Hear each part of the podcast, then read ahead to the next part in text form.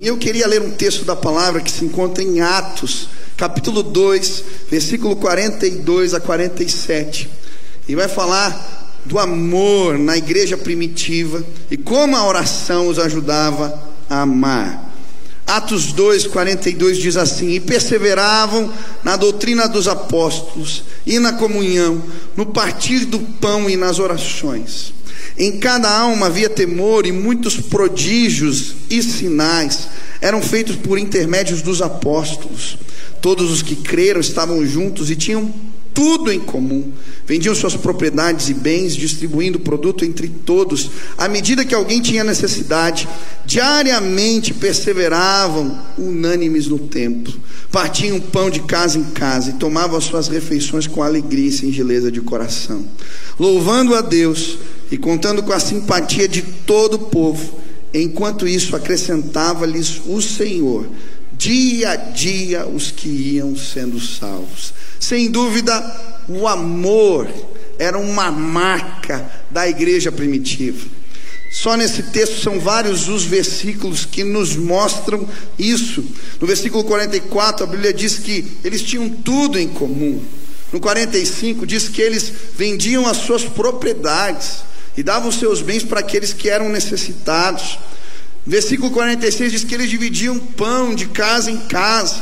E a Bíblia vai falar que o coração deles era um só, que não havia necessitados entre eles, porque eles cuidavam uns dos outros. E quando você lê esse texto, esse relato dessa igreja, isso parece um tanto quanto utópico. É possível as pessoas cuidarem uma das outras desta maneira? Isto é real. E pior, como que esse amor continuava crescendo, mesmo em meio a tanta injustiça e perseguição? Esse era o cenário da igreja Lucas, que escreve o livro de Atos. Ele depois se torna companheiro de Paulo no cárcere. E no livro de Timóteo, a Bíblia vai nos contar isso. Depois, esse homem é enforcado num olival na Grécia. São várias as histórias. Pedro e João, depois de serem usados por Deus para curarem um homem que pedia esmolas na frente da igreja, eles são presos injustamente e ameaçados. E são várias as histórias. Estevão, Tiago decapitado, são tantas as situações de injustiça, mas essa igreja continuava amando. Como? De que maneira? Por quê? Eu creio que só era possível por causa da oração. Em quase todos os capítulos de Atos, a Bíblia nos diz que esta igreja orava continuamente. Em Atos 1,14, a Bíblia diz: todos eles se reuniam sempre em oração. A oração alimentava o amor, o fortalecia. E hoje eu queria estudar com vocês como que a oração pode nos ajudar a amar mais. Como o pouquinho que eu entrego para o Senhor, a minha oração, pode suscitar, inflamar o amor no meu coração. Ontem nós estudamos o primeiro ponto dessa mensagem. Eu falei que isso é possível porque quando a gente ora, acontece uma ação do Espírito em nós.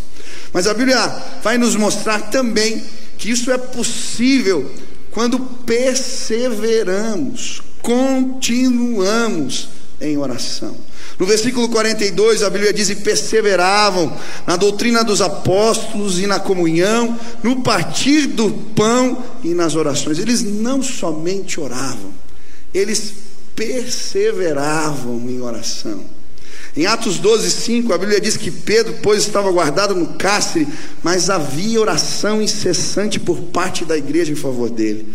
Em Atos 6, 4, mas nós perseveraremos na oração e no ministério da palavra. A oração perseverante era uma marca dessa igreja e isso os fazia amar. Mas por que, pastor?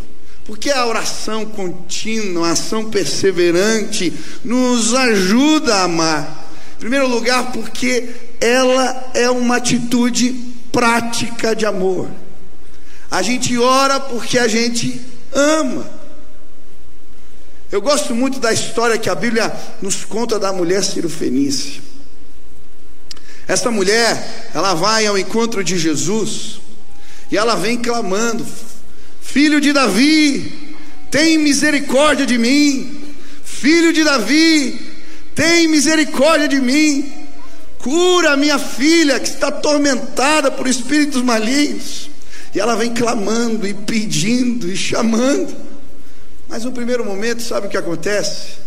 Jesus sequer lhe dirige palavra. Silêncio. E sabe, muitos de nós aqui já enfrentamos o silêncio de Deus. Eu gosto do texto que a Bíblia nos conta quando os discípulos estão no meio de uma tempestade. O barco chacoalhando para tudo que é lado, e eles vão procurar Jesus e eles encontram dormindo. E como é difícil quando a gente se depara com o travesseiro de Jesus. Quando as respostas parecem que não chegam, não vêm. Mas sabe, o silêncio de Deus é um convite para continuarmos clamando. Talvez a resposta ainda não veio, o milagre não aconteceu, mas como aquela mulher, intensifica o clamor: Filho de Davi, tem misericórdia de mim, filho de Davi, é a minha filha. Ela continua clamando porque ama. Hoje eu queria te desafiar a continuar orando pelo seu marido, a continuar orando pela sua esposa, pelo seu filho por aquele vizinho, por aquele amigo, continua, insiste, porque isso é uma prática de amor. Aquela mulher continua clamando. Jesus segue o seu curso, mas agora vem os discípulos, não para ajudá-la, mas para dizer: olha, não dá, para, você está fazendo escândalo, você está atrapalhando o mestre. Sabe o que ela faz? Ela grita mais alto: Filho de Davi, tem misericórdia de mim. E aí então ela consegue chamar a atenção de Jesus. Jesus a vê, e sabe o que ele responde? Mulher, eu não posso tirar o pão dos filhos para dar para os cachorrinhos. Que palavra dura! Como assim? Olha a resposta daquela mulher. Mas, Senhor, até os cachorrinhos comem das migalhas do pão que caem da mesa dos filhos. Ela continua insistindo. E aí, o que, que Jesus fala? Mulher grande a tua fé. A Bíblia diz: no mesmo instante a filha dela é liberta. Hoje eu vim te convidar a orar, a insistir em oração. Você pode, você pode, mas pastor está demorando. Insiste, persiste, porque Jesus, Ele está vendo, por mais que não pareça, Ele está ouvindo sim o seu clamor. Essa é uma ação prática de amor. Eu lembro de uma jovem que veio me procurar no final do culto para me dizer, pastor, faz oito anos que eu oro pelo meu pai. E ele não mudou nada, pastor. Que, que eu faço? Eu olhei para ela e falei: continua orando. Eu lembro dois anos depois ela veio me procurar. Pastor, agora fazem dez anos, faz dez anos que o meu pai, que eu tenho orado pelo meu pai, mas hoje eu vim aqui te contar que ele se converteu. Estava no leito de hospital, alguém foi visitar, falou Jesus para ele, agora ele está numa cela. Esse dia ele chegou em casa dando testemunho, pastor. Insiste, meu irmão, insiste, porque você ama, insiste. Eu gosto dos diários de oração de George Miller. Aquele homem escrevia suas orações. Tem mais de 50 mil orações de George Miller catalogadas. Mas o que me chama a atenção é que muitas das orações desse homem de Deus se repetiam. Tem orações que ele faz durante 50 anos. Sabe por quê? Quando a gente ama, a gente insiste, a gente persevera. Isto é uma prática de amor. Mas, pastor, como a oração pode me ajudar ainda mais? A experimentar esse amor? Como é que ela pode me ajudar a amar? A Bíblia vai nos mostrar que quando a gente ora, o amor é renovado no nosso coração pelo Espírito de Deus. Em Judas, no capítulo 1, ele começa a sua carta dizendo que a paz, que a graça e que o amor vos sejam multiplicados. O amor pode crescer dentro de nós. Eu gosto do texto em Romanos, capítulo 5, versículo 5, que diz que o Espírito Santo de Deus derrama amor nos nossos corações. O que a Bíblia quer nos ensinar é que, à medida que nos achegamos, à medida que nos apresentamos de novo e de novo e continuamente, a presença de Deus é derramada sobre a nossa vida, suscitando amor. Pastor, você está dizendo que amor é renovável? Isso mesmo. Talvez o teu tanque de amor esteja vazio.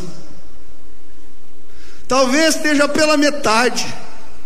Porque as circunstâncias, as crises, as situações do dia a dia drenam o amor no nosso coração.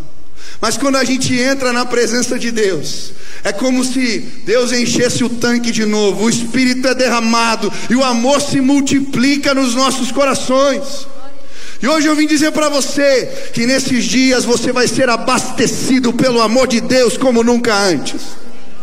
Ele vai te suprir plenamente, porque o amor de Deus, ah, ele tem largura, altura, profundidade. O amor de Deus é real, ele, ache, ele toca as nossas vidas, ele nos marca de forma concreta. Eu lembro quando eu me converti, lembro certinho da minha experiência. E lembro que aconteceu naquela semana seguinte. Eu lembro de chegar na escola e eu amava as pessoas. Tinha meninos ali na minha sala que eram excluídos e eu nunca tinha enxergado, nunca tinha olhado, mas quando o amor de Deus alcançou a minha vida e o Espírito do Cristo ressurreto tomou conta do meu ser, eu comecei a enxergar aquelas pessoas.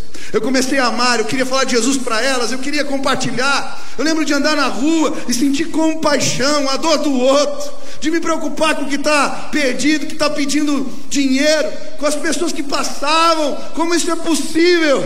Quando a gente ora continuamente, o amor de Deus se renova nos nossos corações. Quantos querem ser abastecidos pelo amor de Deus hoje aqui? Aleluia! Mas não é só isso que acontece. Quando oramos continuamente,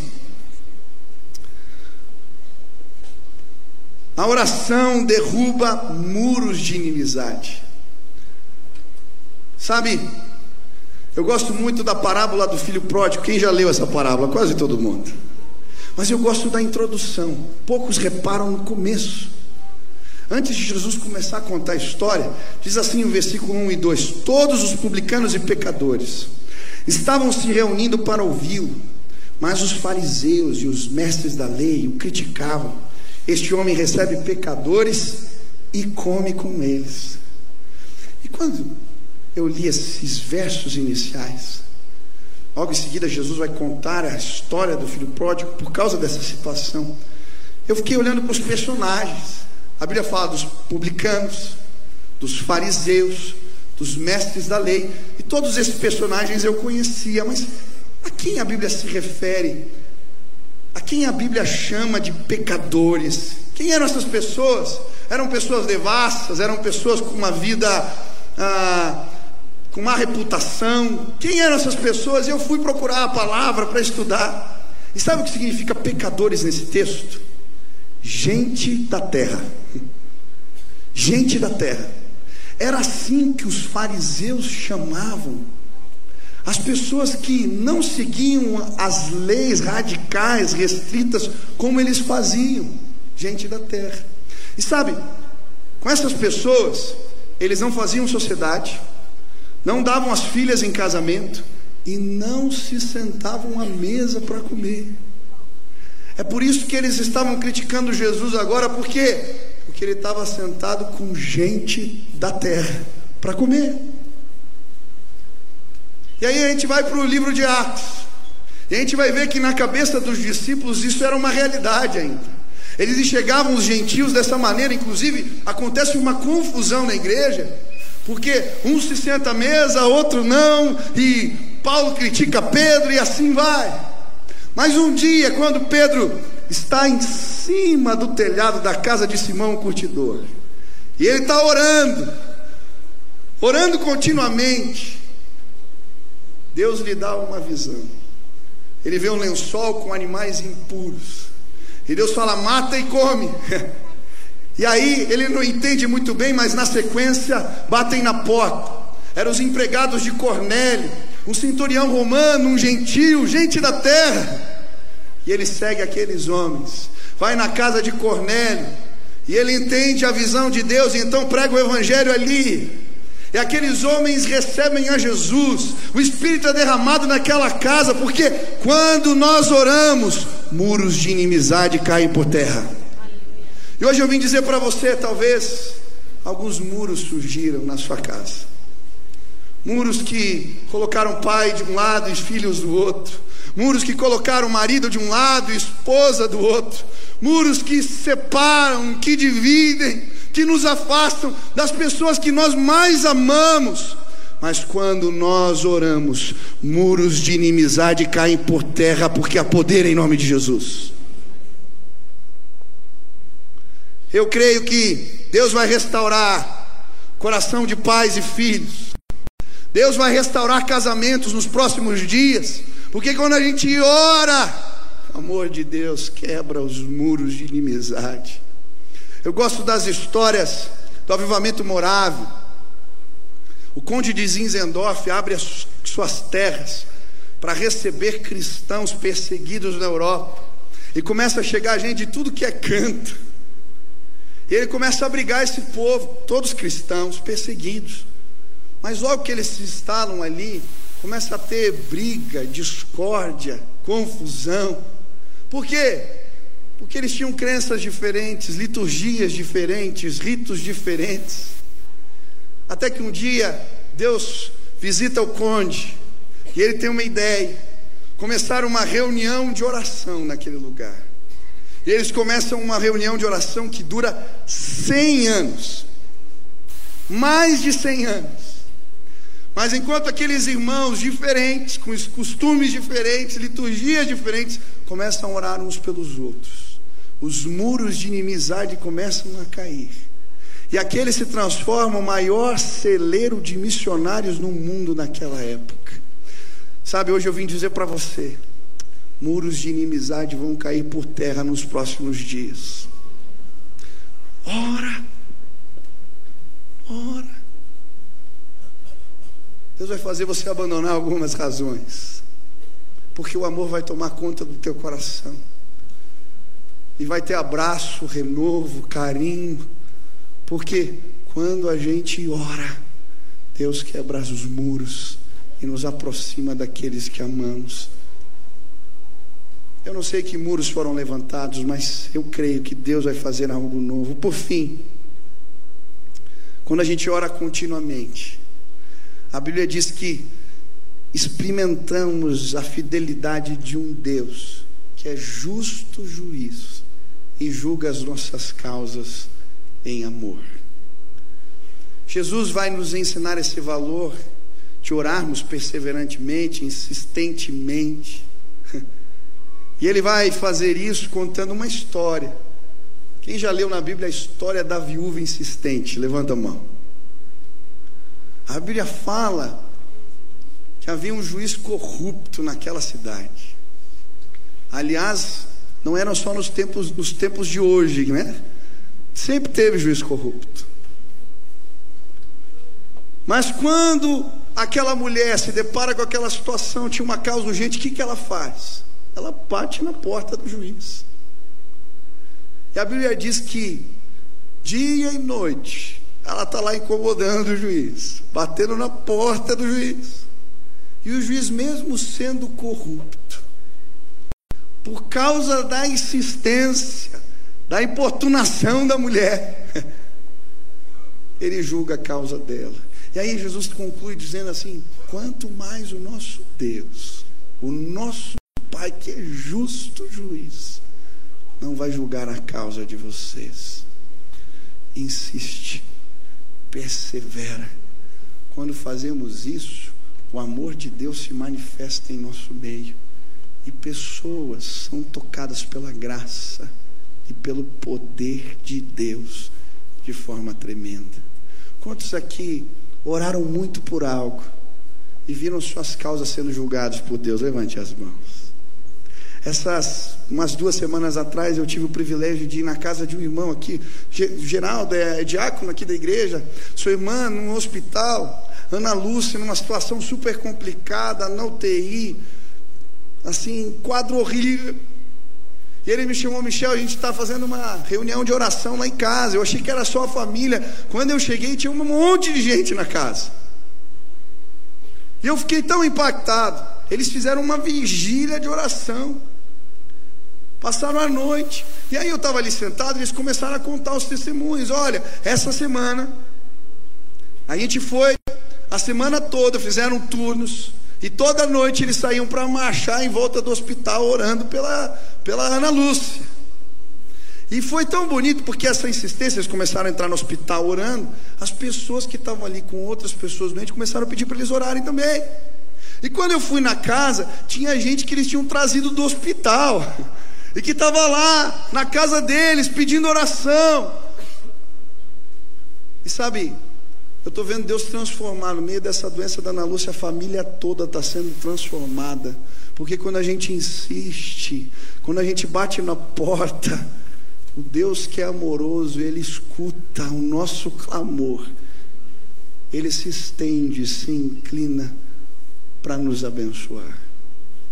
Quem já experimentou a fidelidade de Deus aqui, levante as mãos. Nós estamos começando essa campanha. E eu queria começar orando por você, te desafiando a orar de forma prática, continuamente por alguém. Você pode fazer isso. Isso é um gesto de amor que pode transformar a vida de pessoas. Se hoje o Espírito Santo de Deus falou com você, e você quer se comprometer, durante os próximos dias eu vou orar por alguém. Eu vou apresentar alguém diante do Senhor. Aonde você está, fique de pé no seu lugar. Eu quero orar junto com você agora. E pedir que Deus te dê graça para continuamente apresentar os seus. Apresentar aqueles que Deus colocou no teu coração, que estão perto diante de Deus. Baixe tua cabeça, feche teus olhos aí. Eu quero que nesse momento você peça a Deus que te mostre pessoas, gente, que você pode sim orar, apresentá-las diante de Deus. Deus vai mostrar. Mas eu queria orar por pessoas aqui hoje, em específico. Talvez o Espírito Santo de Deus mostrou para você alguns muros hoje que precisam ser quebrados.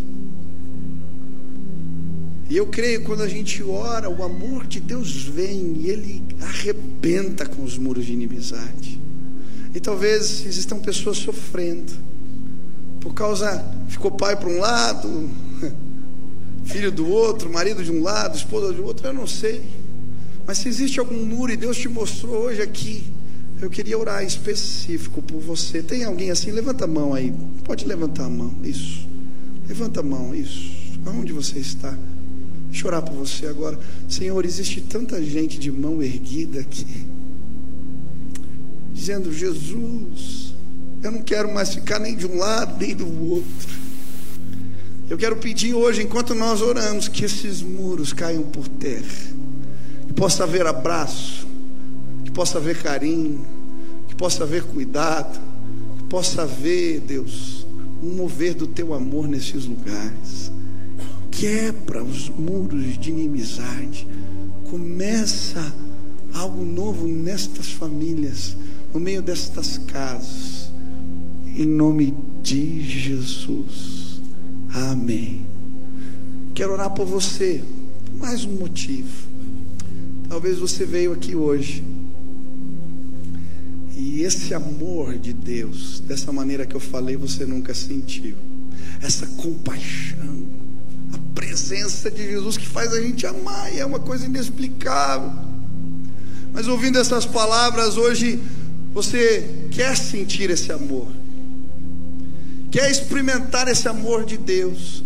Eu preciso lhe dizer: se você entregar a sua vida para Jesus, o Espírito do Cristo ressurreto, ele vai passar a viver em você. E aí não é algo humano, é divino. Deus nos faz amar desse jeito. Pastor, é possível mesmo aqueles que me machucaram, que fizeram tanto mal. Eu tenho tantas histórias, tantos motivos. Meu irmão, deixa o Espírito entrar no teu coração. Sente a presença de Jesus. Ele vai te dar essa oportunidade, sim, se você deixar Ele aparecer em você. Se hoje você veio aqui quer dizer, Jesus, entra na minha vida desse jeito. Senhor, eu quero, eu quero experimentar o teu amor e a tua presença na minha vida desta forma. Aonde você está?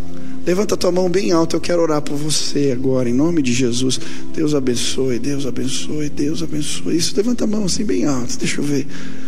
Quanta gente hoje aqui. Aleluia, lá na galeria tem vários aqui também na frente. Louvado seja Deus. Queria chamar aqui na frente, mas está tarde, eu vou orar por você no lugar onde você está. Você que levantou sua mão, repita essa oração aqui comigo. Diga assim: Senhor Jesus, eu hoje entrego a minha vida nas tuas mãos.